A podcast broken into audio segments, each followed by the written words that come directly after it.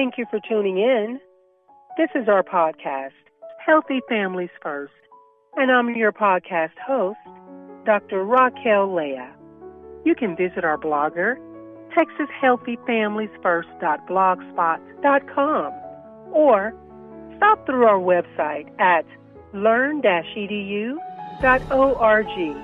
for resources, tips, legislation changes and updates, sponsorship, and membership. We are listener supported by members like you, and we've heard your requests. So, we have four advocacy goals. America's future litigatory processes in family court, generational kinship and communication between parents and child, economic and educational freedom, and effective justice for parents. Thank you for tuning in. Now, let's get started.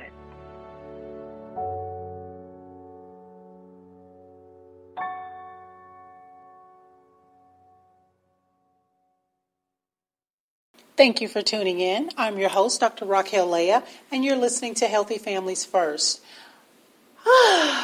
it has been, I have waited to the very last moment to broadcast today just because I wanted to ensure that we're right in accordance to what's going on in 2019 with this book, Recovering from Sexual Assault by Family Members. I would not be the host that I am if I really didn't say that my heart goes out to those families at the Texas border, at the family border, and in our California border. I'm not interested in their citizenship. I'm not interested in who, what, where, how, and why. I am a human being, and when I see a death portrayed, when I see that a death has happened with children and infants, then I am concerned. It is my heart's desire that we look at the human aspect of what's happening to people in our own borders before we chastise those that are happening in other borders. That being said, um, I want to kind of take a moment to say there are some really good people rallying around what's going on at the border. And I, I, don't, you know, when I heard the numbers of people that are involved in having their children taken, I don't care why your children are taken, your children can be in the custody of the Department of Family Protective Services, your children could be with aunts, uncles, parents. There could be a death. If your children are not with you, your birth children, then my heart goes out to you. And it does not take a national crisis for me to have some advocacy for you and some sympathy and empathy about what you may be going through. So, that being said, dealing with sexual assault is another caveat that really touches my heart. Um, I can't tell you enough that you'll probably find that there's some sexual assault going on down there. And these children are, as we know, um, just hear what we hear in the news. And I don't care what station you listen to. This is not political party. This is not station that you listen to. It's not commentary. These are actual facts that these children are down here and they are not being advocated for in the respect of what they should be. Um, Texas has a problem with the Department of Family Protective Services. They do. Human services are not there to help manage these children. And even if they were there, I have problems with how they manage children. Um, five years ago and six years ago, when we published our first book doing this, I had just as much compassion on those families and my own family as I have with these families now. This is a state issue. This is the state of Texas doing what it is that they do. And if you're not familiar with what goes on in the state of Texas, this is nothing new for all of those that have had some form or fashion of an investigation about you as a parent. This should not surprise you. There are children that die in the custody of the Department of Family Protective Services. You haven't heard one voice about health and human services down at that border. You have not heard one iota of a voice. And that hurts my heart that we have funding um, to make sure these children are protected and it's not happening. I heard now that the National Guard is down there. I don't know what the National Guard does is going to do. These children need mommies and daddies and health and human services. But once again, the state of Texas is looking away. That's why most of the books that I publish really, really jump into what happens in Texas to families and their children. And it's notorious. I can't make it, I can't make it sound any better than that. I, I, can't. I, I can't give Texas a break. You know, uh, I got an email from, let's see, let me pull it up right now because I, I, I want to be sure to get it right. I'm okay with memory, but I I regret sometimes not reading from the actual article that I read. I got an email from an organization that I used to use when it came to um, homeschooling my children. And that is the name of that organization is uh, the Texas Coalition for Homeschool. So it's a Christian organization. Uh, basically, they're going to have Texas homeschoolers go down to um, Austin, Texas, which is the state capital, and support a particular family who've had their children removed from custody. And this show is not about children being removed from custody, but I can't help but talk about children removed from custody because I'm talking about um, sexual assault in children, and it it's gonna come up. It's gonna come around. And and so there's this family that is going to have a hearing in the state of Texas in the next couple of days, and they're encouraging everybody to attend the hearing in support of Drake and the uh, Padros family. I'm not sure when the when the hear oh the hearing date is June 20th, 2019, and they asked me to come. I do professional speaking engagements and advocacy support and things like that, and they would really like me to attend. And that's not something that I can do because I'm on contract in another state. But if I was in Texas, I would do it. I would do it if I was in Texas. I would have a voice. I would, I would be there to represent um, families that need advocacy and support. And my heart goes out once again. So we're going to get into our own topics. I just wanted to mention some of the things that are going on uh, in the state of Texas right now. Um, like I said, my heart goes out, and it doesn't, it, I'm not taking one side or another. I'm not going to say who shot John, Peter, or Paul, what the parents should have done, could have done, where they come from, should they not have come, should they. These are the facts. And with the facts presented, the family found themselves at the border in Texas, and a little girl died, and a father died. And um, I think the burial has already happened. And these were not the first deaths in recent times this year that's happened at the border and my my bare minimum is where in the world is health and human services? They take children and put them in foster care like running water, like running water, like rumor mills, as though this is, this is something to be proud of. Last year alone, 1,900 children died in the custody of the Department of Family Protective Services, and the egregious act, the egregious act right now of not being at that border to help these children. I don't care about politics. I don't care about, well, it's not our job. I don't care. You are the health department. Your job is human services, and you should be at that border taking those children into custody so that they have a place to stay. I don't care what the excuse is. I don't want to hear anything about who shot John and what, what this administration or that administration is doing. And so to see citizens run down to that border uh, with soap, uh, I'm, I'm Googling it right now. I'm just Googling a simple quick search so that I can pull up an article that says Texas citizens run to the border. And these, these separated immigrant families at the border, to hear that West Texas is going, you know, just regular citizens taking pampers and soap and supplies down to the Arizona Mexico border, down to the Mexican border, down to the Texas border, down to the California border, down to the Florida border, to hear that um, these American citizens are down there. And what's being said is that, and I, I don't understand it, and I'm not going to try to understand it. Like I said, I'm just going to report to you the facts because I have empathy regarding the situation. That's it.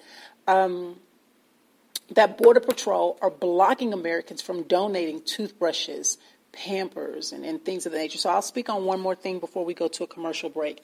I will say that there was an article because I don't know how many times I'm going to play uh, this recording and, and, how many times it's going to air, but or how many downloads it's going to get. There was an article um, the first week, the last week of June, saying that these children down at the border did not have, the Trump administration was stopping these children from taking baths. They didn't have running water, pampers, toothbrushes, soap, the basic needs. And so there was some outcry from American citizens that you don't handle children this way. Where is Health and Human Services? And so citizens got together on their own to run to the border and help just a human human need. We're not talking about politics. We're talking about just human need. Um, the bear I mean, prisoners down down in America are treated with a certain level of dignity. So th- we're not going to argue about human need or no human need or cause and effect because when you break the laws in our country and you go to prison, you still have soap, water, toothbrush, toothpaste. Uh, you still get health checks. So we're talking basic human need. So this play to run down to the border and, and help these children has been blocked by uh, Border Patrol. That hurts. That hurts my feelings. And and um, these are children. I hope no more children die. I want to take a quick commercial break, and we'll be right back. Broken Foundations, the sexual assault of baby girl, is a chronological platform and awareness campaign for sexual assault victims. Concerns of accountability and justice have gone unnoticed, even within the hashtag MeToo movement. Share one author's journey through family, trust, relationships for addressing sexual assault within families. Purchase your copy today on Amazon.com. Broken Foundations, The Sexual Assault of Baby Girl.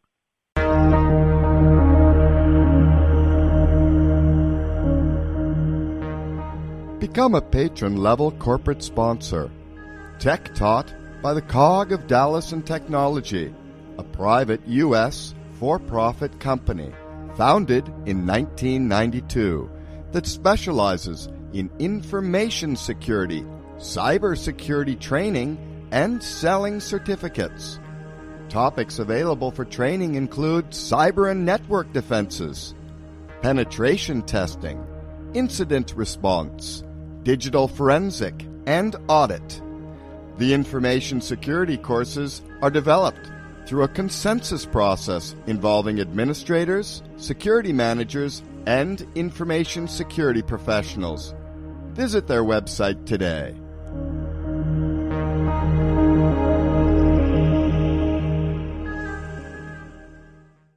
And thank you for tuning back in. Um, this is Healthy Families First. I am your host, Dr. Raquel Leah. We're going to divulge ourselves back into the introduction of the book, uh, Recovering from Sexual Assault by Family Members. Here's what I want to mention regarding the chapters of the book. the introduction, we really get into um, talking about what it means to be a sexual assault victim and we're I'm trying to define it in such a way that people kind of get the idea. And so uh, on page, I don't know, 10 or 12, I talk about ravishment and what that means. And it's the function of having to perform because you're under some level of intimidation. Just on page 9, I talked about survivors, who survivors are, that they were molested, and, and kind of trying to give somewhat of a definition of, in my early years of life, how I volunteered and helped organize and support and find some advocacy toward an audience of people that had found themselves in a situation where they were taken advantage of. And when I never told, I talked about in the introduction how I never shared my own story of being ravished, of being uh, some kind of victim. I, have never seen myself as, as a victim. I think that some of the things that I've gone through have hurt. I know hurt me to the core that I was not giving myself sexually to someone and some things had happened. Okay. And I moved beyond it. However, I moved on beyond it. At some point, I'll begin to share my story. But in the introduction, I talk about why I decided to share my story and what people's response were was to my story. Th- that's just my story. That's it. It's it's not something that I expect you to share or expect you to have. And as an author, um, and, and now radio host, my job is to present to you information, and, and I could present that information through publication, through professional speaking engagements.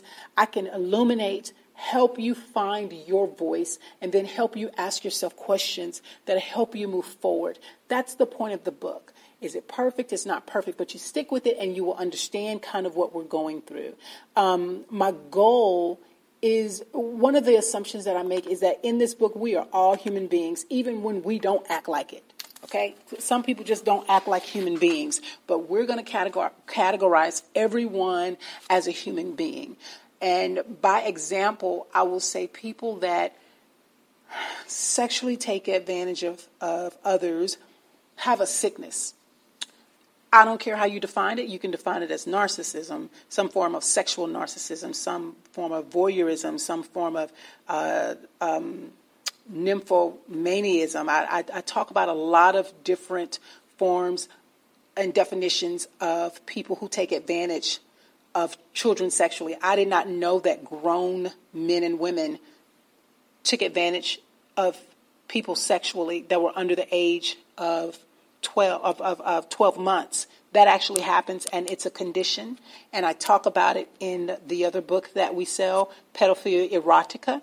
I talk about it there. I talk about um, if you take advantage of children between the ages of 1 and 8 what that diagnosis is. And, and so these are diagnoses we call these people people but they don't act like it okay? Um, yet they are. And the idea of going through this chapter by chapter is to give you that voice. It's very complex. It's not something that's easy to do.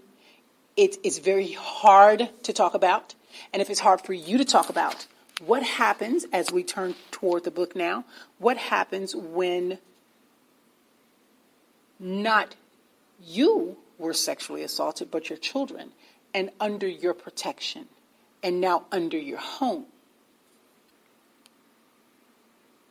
So I get into just, you can't imagine. You, first of all, you can't commit murder. your children need you. They need you. When you find out that your children were sexually assaulted, you were under investigation first because this happened under your watch. We want to share what happens when your child goes, or when you as an adult go through family protective services the department, um, um, health and human services. When you when your parenting is now looked upon as cosmetic and you are now a danger to your child, what does that look like for you? What happens when you are under investigation or the Department of Family Protective Services has now reason to believe that because of your negligence, your child was taken advantage of? So, in, in, in in chapter 15, um, well, page 15, just in the introduction, because I want to be sure before we go to chapter 1. And I know that I visited chapter 1 a little bit, but after thinking about it and after a couple of people listened to the show and, and, and we talked about it, I needed to kind of go through the introduction again. So we talked about part 1 and helping you understand Texas code. Let's say you're in Oklahoma. You need to you need to Google as a start Oklahoma code understanding the Oklahoma Code for family services. You've got to do it in your state. And unfortunately, people don't do it until it's time to do it. I, I pay my taxes, I fill out my taxes paperwork December 29th of every year. I do. I fill out my taxes paperwork December 29th of every year because I don't want to hear it. By December 31st, I'm getting it audited whether it's for my companies or whether it's for my personal taxes, December 31st of every year, I am getting an audit for my taxes. I have my taxes ready to file April 1. This happens every year. And by no later than the first, I'm not April 1, I'm sorry, January 1, my taxes are in my hand ready to file. I'm done. And I choose to do it like that as a level of accountability because I just don't want to put up with the nonsense. I don't want to hear it because I will procrastinate it I don't want to hear anything about the government and my tax situation. I file my taxes between January 1 to January 5th every year. I stop what I'm doing. it's a madhouse. It is a roadhouse. and so because I don't want to go through that, there's some level of accountability that I have to take in that. That I have to file my taxes ahead of time. I don't want the headache. And so it's the same accusation, frustration, and um, accessibility that's accountability that you need to deal with before it happens. You need to say, you know what? I don't want the Department of Family Protective Services in my life. So um, I live in Utah. I'm going to Google the code and kind of find out what's going on. Because when it comes to my children, my children are my main concern. This is my job. I want them to stay in my custody. I don't know what's going on with this world, but I need to, to understand it.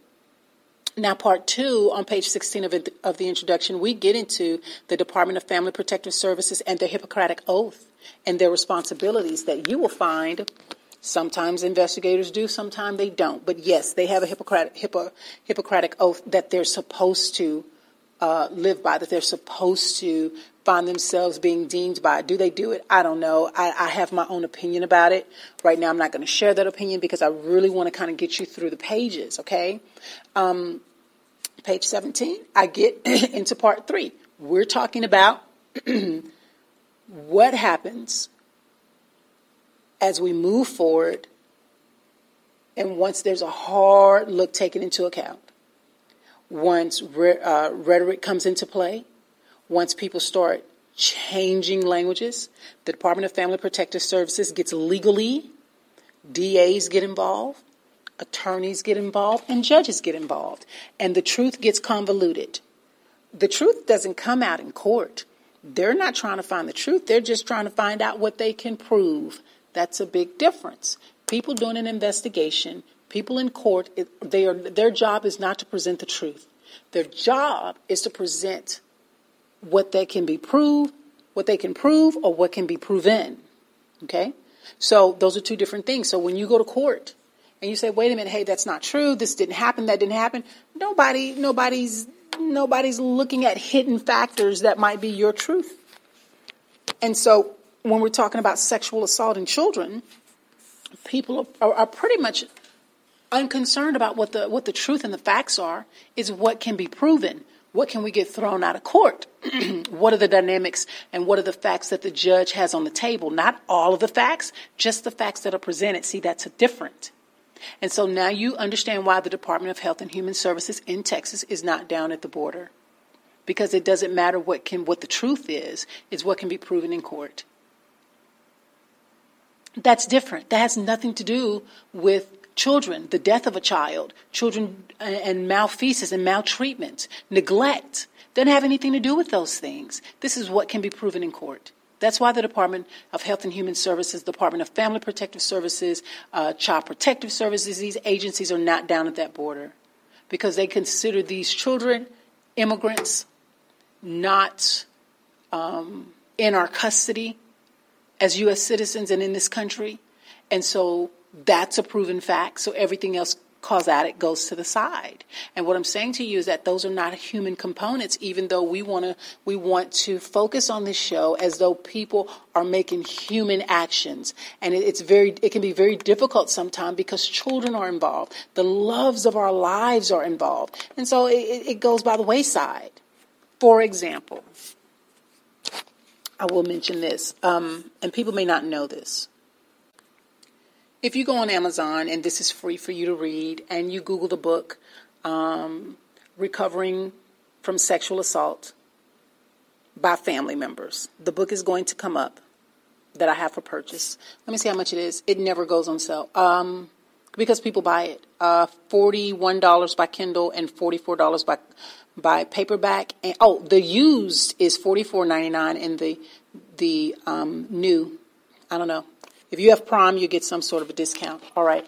So one of the things I talk about, and and it, it hurts my heart statistically to understand this, is that ages between 15 and 18 years of age, children between those ages, are are culturally dating. These kids are dating, and I'm an information technologist. I think children don't need technology early. And so to give a child an iPad at the age of two, to me, that's early. Maybe it's not anymore because, because we're so technical now. We have so much technology that maybe we need it. I am an old fashioned person. I, my, my children and I, I, I put them in the country on 10 acres and we used to chase butterflies with, with nets. So that has nothing to do with technology, but that's how I chose to raise my kids. We wash my car by hand and we have conversations and we talk. We we pray together, we talk together, we stay together. That's that's just what we do, and that though that has nothing to do with technology. So there's a there's an aspect of information technology and the kids between 15 and 18. There's a correlation between dating with children, um, and so there's an unfair advantage that predators have to overly sexualize children in this country. I know that the Me Too movement called it over, they called it um, the adultification of black girls. Uh, and and so that was published in the Women's Media Center, but it's the same for all women. It's the same for all girls. Basically, what the article is saying is that um, there's a, an, an, article published in, in, in, Georgetown Law and found that black girls have the experience of adultification, meaning that um, black girls are looked at sooner in life sexually than any other race. So, and that was as young as the age of five. And so there's another article that's talk, that talks about black bodies versus white bodies and, and how in the 19th century there's this presumption of um, white girls seeming pure and black girls seem, seeming um, unpure and that it's an overt sexuality of the black child um, versus the sexuality of, of white children. So that comes back to the book of what I'm stating the over sexualization of children in general. It's an unfair advantage to people that sexualize our children. This is, this is, this is an advantage to them to force our children in a culture where they are overly sexualized and looked at no longer as just children. And so when you have predators out there and you have people that are okay with the over sexualization of children, then there's a lot of molestation going on from Uncle Bill, Bob, John, whatever his name is, that stayed the night and you were asleep in the bedroom and your child goes through some kind of fondling experience or worse, male or female, is irrelevant to me. The child has been touched.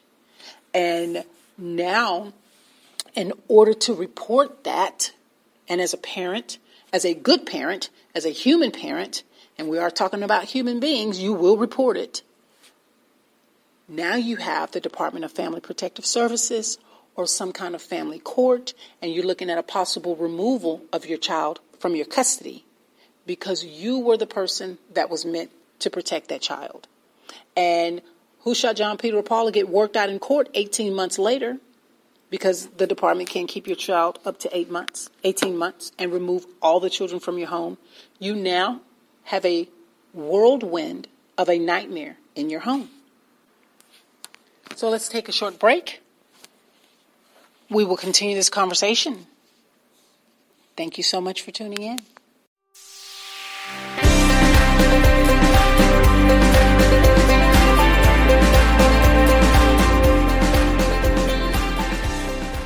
As an NGO, the Cognitive Institute of Dallas and Technology is a nonprofit active in education, philanthropy, and other areas to effect change according to objectives in cybersecurity. While they support a format for vendors to offer courses, more often, hosted events require organizational sponsorship and planning. Included is a suite of interactive learning tools for stimulating scenarios such as cyber attacks. They offer software development, security courses for professionals and CE units. Visit their website today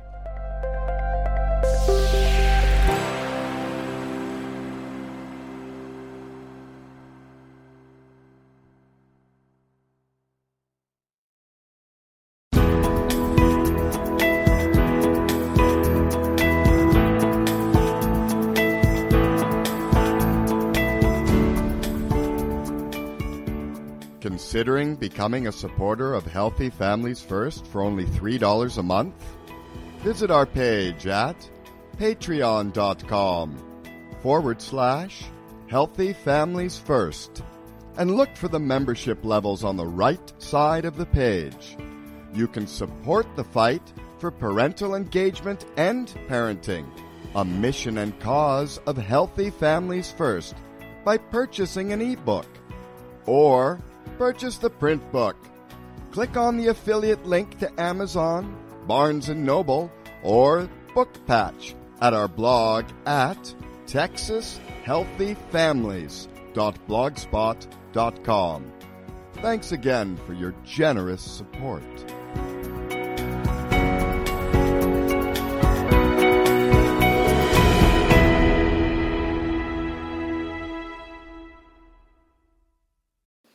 And we're back, and thank you. Um, this is Healthy Families First. I am your host, Dr. Raquel Leah, and we're just talking about the nuts and bolts of um, logistically how the introduction is laid out for recovering from sexual assault by family members when Child Protective Services takes your children. And I was trying to correlate um, the dynamics of idealizing our children, whether they're immigrants or citizens, and what's going on with the border. And, and citizen or not, having some empathy, remember that we are being viewed globally and around the world. And so having just the bare minimum of empathy has nothing to do with a political view. It has nothing to do with where I stand on the issues. It has nothing to do with immigrant, non immigrant, citizen or non citizen, resident or non resident. It has nothing to do with who shot John, Peter, or Paul. They are dead bodies. Children have died, and more than a handful of children have died at the border. And so, in a very small period of time, and I'm talking about holding Health and Human Services accountable as this is our federal agency that's supposed to render aid to children.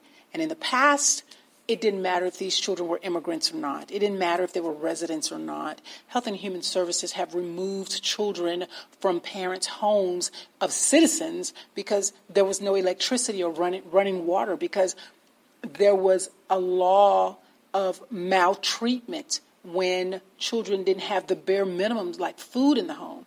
Health and Human Services, you will lose custody of your children if you cannot provide for your children. They will go to the state and any state that you live in. And so, just these bare minimum laws, I know that I kind of have a different way of looking at it than what the news reports. We have standards in America, and we expect our citizens and non citizens and residents in this country to live accordingly to our laws and our amendments in this country. And that means that you have to treat children with dignity. We've always cared for our children. So to hear that children are not being cared for hurts me. Okay? That's it. It just hurts. And and that's the point. I'm not making any other point than that. I'm not saying um, I'm not talking about any other person or any any other point. So I am actually uploading an article for you to read. A couple of articles I'm going to upload that are republished so that you'll have access to them on my BBS radio show page, Healthy Families First, so that you can have the content that I have because I want my, all of my listeners to know that I don't talk half-assed. I don't know any other way to put it. There's, there's not a technical way to do it. Everything that I state to you is traceable, is trackable. You can find it. It's not that hard to find. Just a very small Google Google search, and you're there. So, what I'm trying, what, what we're discussing, what we're discussing is um, the book, the content for the book, and how children are not cared for in this country. Not the ones at the at the border, and, and, so there seems to be I guess, favoritism or lack of favoritism. Why, if you are a citizen, will your children be taken away for less? But yet, here it is, as an immigrant, you don't get running water, toothbrushes, you don't get those things. How did we become a nation that said you have to have citizenship in, in order to have your basic needs met? I don't know when we became that country. I don't. I, I, I don't know. I just like to live in a country that cares for kids. That's it. I, I just like to live in a country that cares for kids. I, I don't want to feel as though children are not cared for. I don't. And so that's that's what's going on and it hurts my feelings and it hurts my heart and I don't want children I don't want that to happen to children in our country. I want that to stop. I want that to stop. So my heart goes out to what's going on. I just want to bring awareness to it. And the other part that we're definitely talking about is the simple fact that children are being glorified sexually at earlier ages. As a cybersecurity uh, as a cybersecurity professional, I think that part of that is because of technology. All right, so um, you may. I, I, talk about children in this country and, and, how we came to need an organization like Healthy Fam- like um, the Department of Family Protective Services. You can Google Healthy Families First on YouTube, uh, Dr. Raquel Leah, and some of that stuff will come up. It's always available to you. It's free. There are, I think, I was broadcasting at 15 minute increments, and I changed that from 15 minutes to eight minutes. Um, just, just so that I could be sure for myself that I was getting to the meat of what I wanted to say. So take a look at it, see what you think, and and keep moving forward with me. Keep moving forward with me. So I'm going to change the dynamic just a little bit. Um, so here, here's here's what I will say.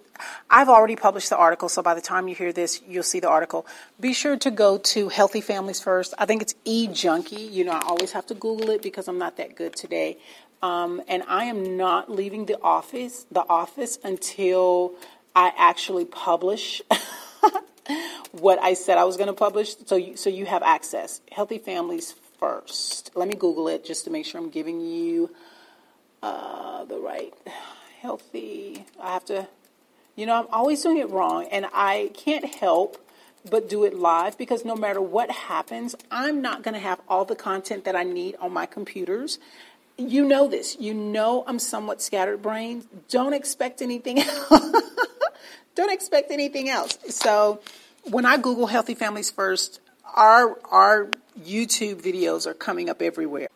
Okay, so I have it, and it's healthy families first dot e dash junkie dot com. So you'll have that content today. I'm, I promise you, I am not leaving the office until you have it.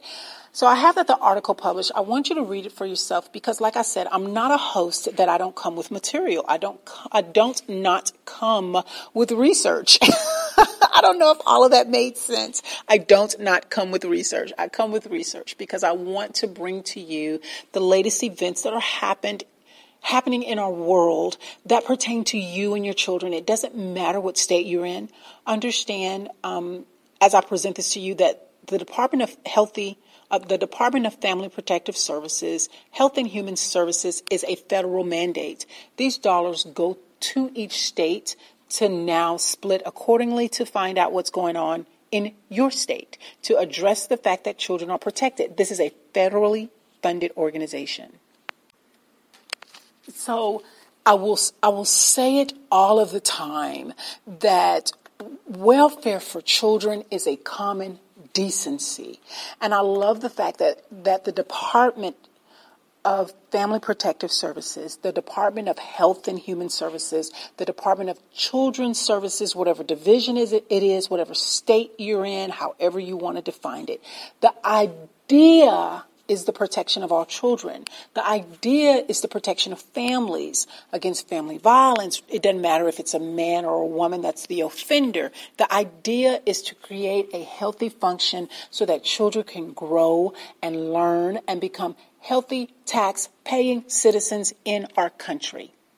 This is not a want. It's not a need. It is a mandate by the federal government.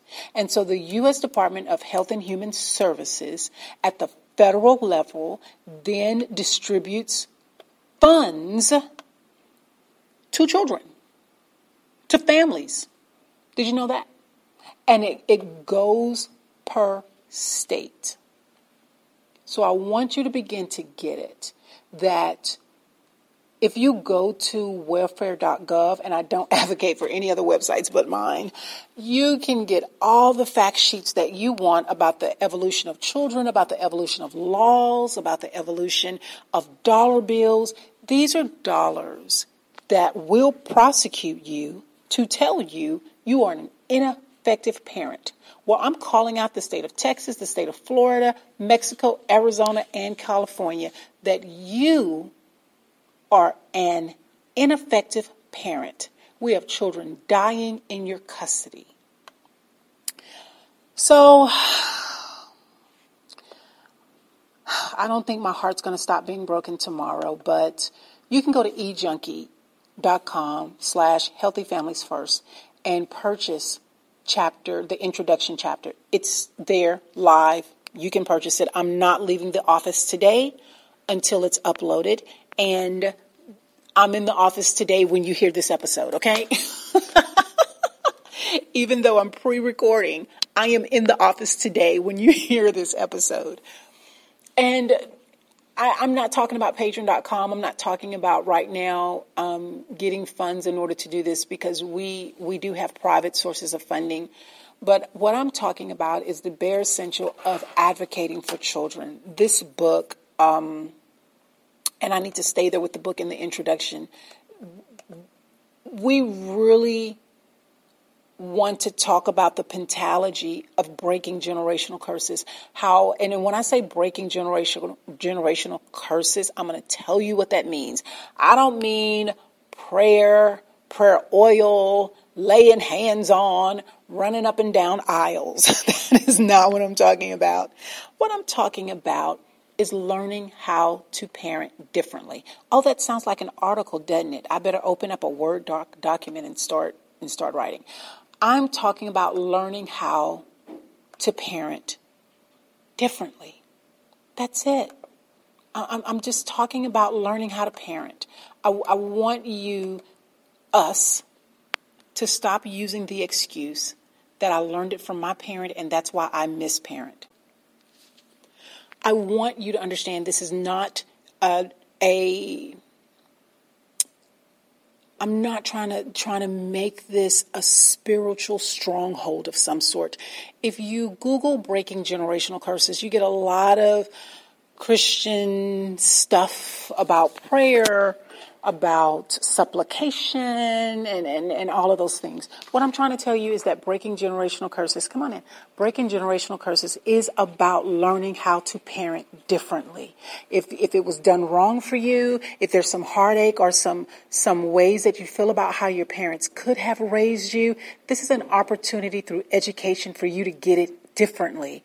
This is me telling you that breaking generational curses is about learning how to parent differently. That's it.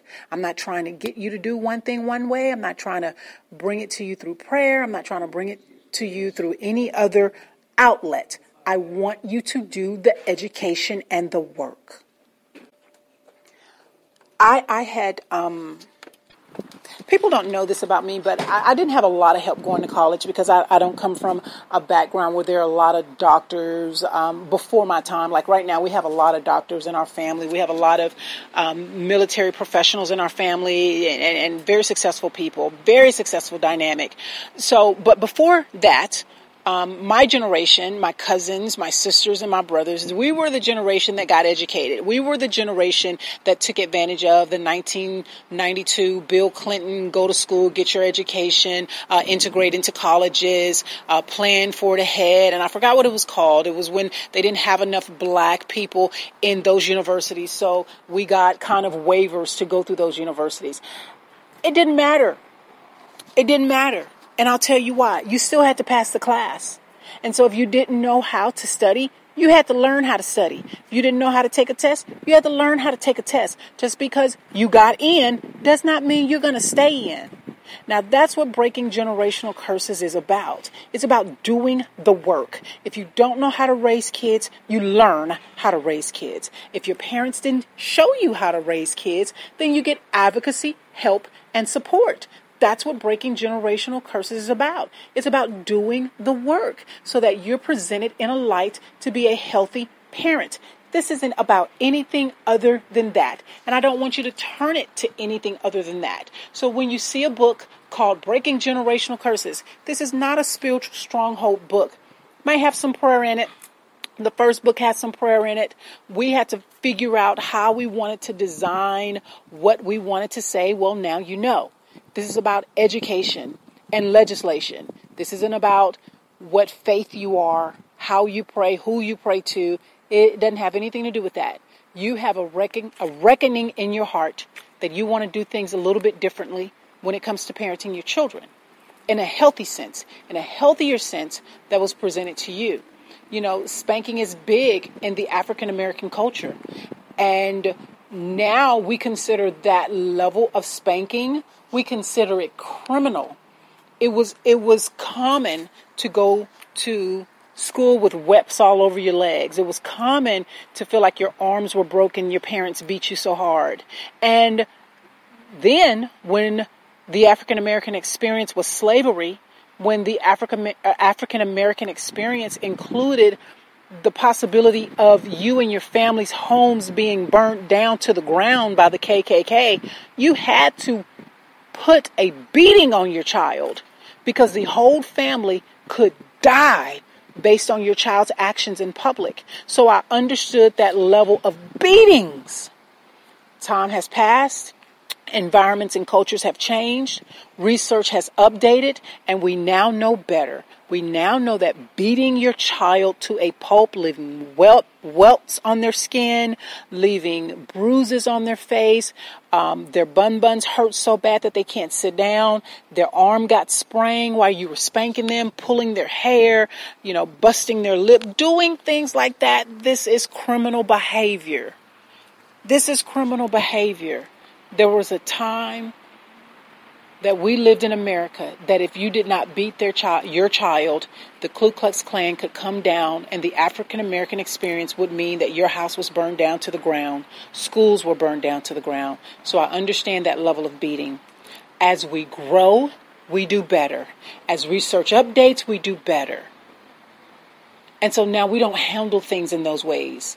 There's a healthier approach. So breaking generational curses the title is about how we treat our children. It's about learning to do things different as culture changes, as environments change. We learn to update what we have done in the past and we raise our children differently. We're going to take a short break. We'll be right back.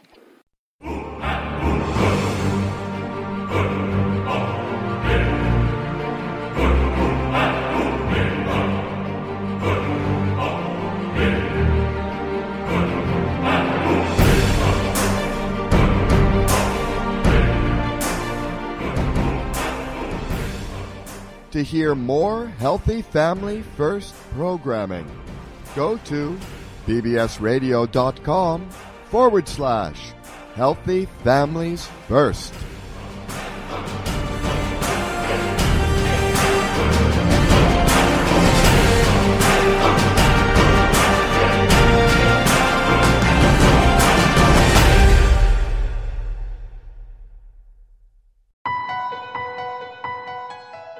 One of the biggest benefits of magazine and online advertisements is that it's easy for them to appear before a target audience. While a newspaper reaches a broad spectrum of people, a magazine is designed for people who have shared interests or values. At Healthy Families First, whether your awareness campaign markets education, family, kids, parents, food choice, pediatrics, and/or entertainment, we're here to help. Visit healthyfamiliesfirst.learn-edu.org. And we're back. Thank you for tuning in. This is Healthy Families First. I'm your host, Dr. Raquel Leah, and uh, we're talking about some serious stuff today. Not a lot of jokes. I like to kind of joke around and things of that nature. So I don't know how deep these chapters are going to go because we have a lot of chapters. we have a lot of chapters to get through. And I just want you to feel as though you have the advocacy and the support that you need in order to parent your children. And um, we've talked about some current events, okay? I'm going to tell you the last part of the introduction so that we can move on to chapter one. And, and I'm glad that I revisited. I, I really needed to state it in a different way and then give you more current events and then put it out there for you to go to eJunkie slash Healthy Families First or go to Amazon uh, recovering from recovering from sexual assault by family members and then purchase. I want you to be very well equipped. There should be no reason why you're surprised after this if you're under investigation. There's no reason. There, there, there's no reason to be under investigation. I don't care what state you live in. There's no reason for you to be under investigation after you hear this podcast. I mean, after you hear BBS Radio and this syndication, it's it's just, it, it, it doesn't exist. So if you send me an email and say, Dr. Raquel Leah, I've been listening to you for three years, and guess what? I now have CPS in my life. I don't want to hear it. you can kind of throw it to the dirt. I'm not going to respond to that email. You have to be accountable. The materials and the tools are out there for you to teach and uh, teach yourself to be self educated and taught, and then to do the work to learn and not have knee, knee jerk reactions to how we were parented. And I think 90% of parents did the best that they could. I believe that, whether you believe that or not. I believe that 90% of parents have done the best that they could with what they have, which was presented to them in the environment and the culture and the dynamic and the time of which they parented you. I'm going to give that credence to parents. And then I'm going to say, however, now that the torch has been passed, you have an obligation to now parent differently for your culture, for your dynamic, for new research, that has been given to you. So you're going to have to give your parents a little freedom there. You're going to have to do a little forgiving. I'm not saying forgive all that stuff because some parents knew what they were doing was wrong and that's it. And I know that and you know that. So there's a level of accountability, but also there's some grace that we have to throw into there. And you know that because of how you parent today.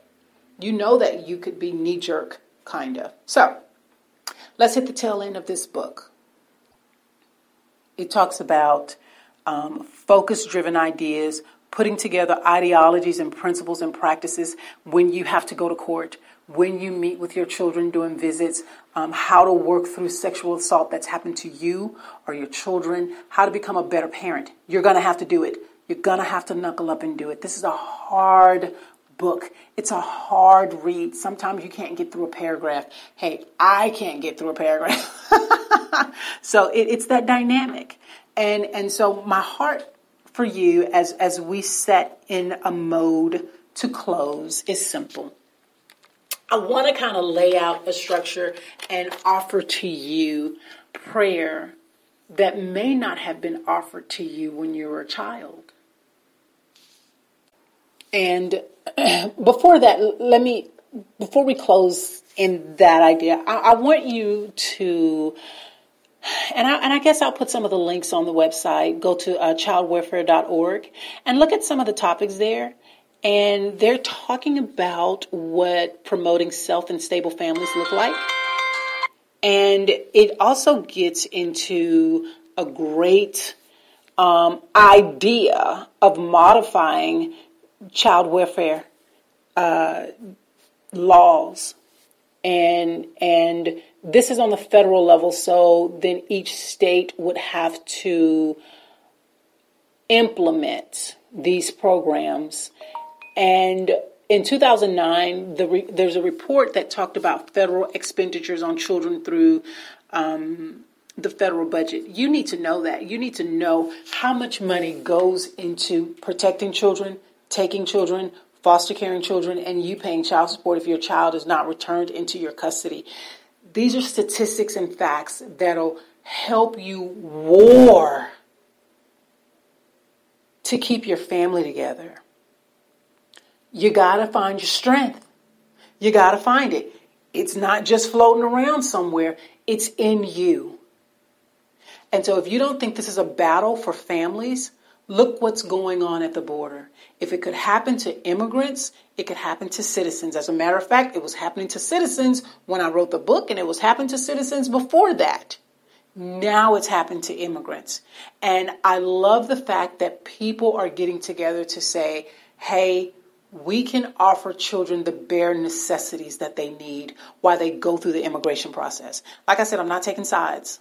I'm not gonna take a side. I think my voice needs to be heard, and I think other people's voices need to be heard. I'll say it now, and I say it time and time again. I am apolitical. I am apolitical. Do I vote? Yep, not gonna tell you for who. I'm apolitical. I just want to come to I just want to come to some kind of consensus about supporting health and stable families. That's it. I, I, want there to be a consensus between you and myself that children need to be grown and reared, need to grow and be reared in healthy, safe families. And I want you to understand that that is my hope and my prayer for you as well. If you didn't get that, I'm sorry that you didn't get it. And that's why I'd like to say a prayer for you today. Um, it doesn't have anything to do with with anything. It's just, it's just a Jewish prayer that we say for our children every Shabbat, and I'll say it in um, English, and then I'll say it in Hebrew. Um, we don't speak English in my synagogue. It, it, and, and all it is is, may God make you like Sarah, Rebecca, Rachel, and Leah. May God make you like Ephraim and Manasseh. May God bless you and keep you. May God's light shine upon you. I think I got that all wrong because someone walked in my office. Hold on, I'm going to pause for just a moment and get this straight. Okay, I got to do that again. so that part is going to be on the radio. I don't care. I, I, just have to say it again because I don't want to be interrupted. And sometimes I leave my door open. May God make you like Sarai Rivka, Rachel and Leah. May God make you like Ephraim and Manasseh. May God bless you and keep you. May God's light shine upon you. May God be gracious to you. May you feel God's presence within you always. And may you find peace. That's it. It's just a small prayer that I pray for my children every Shabbat, that I that I pray for you. And if as a parent you didn't get that prayer, this is a good time to invoke that inner child and pray for the inner child of you and then pray for your children. And, and growing in healthy families in a healthy dynamic, sometimes it's going to take a little prayer. And this is how that prayer goes in Hebrew. And I think I might publish it. I'm not sure. I'll think about it. Shemech Elohim Sarai Rebecca Rachel and Leah Shemek Elohim Ephraim Imanesh. Yair Adonai Penaiv Elecha Viniweka.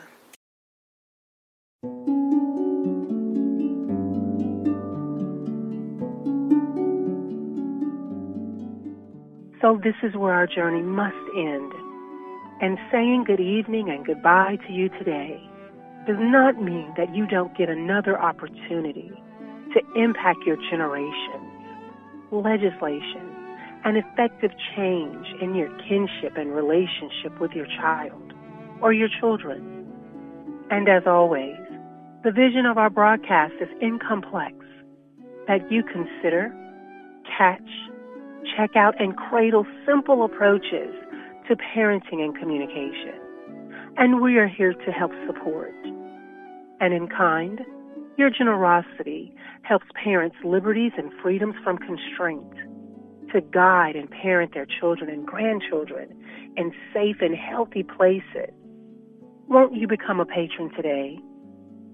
Visit our supporters page at patreon.com slash healthy families first.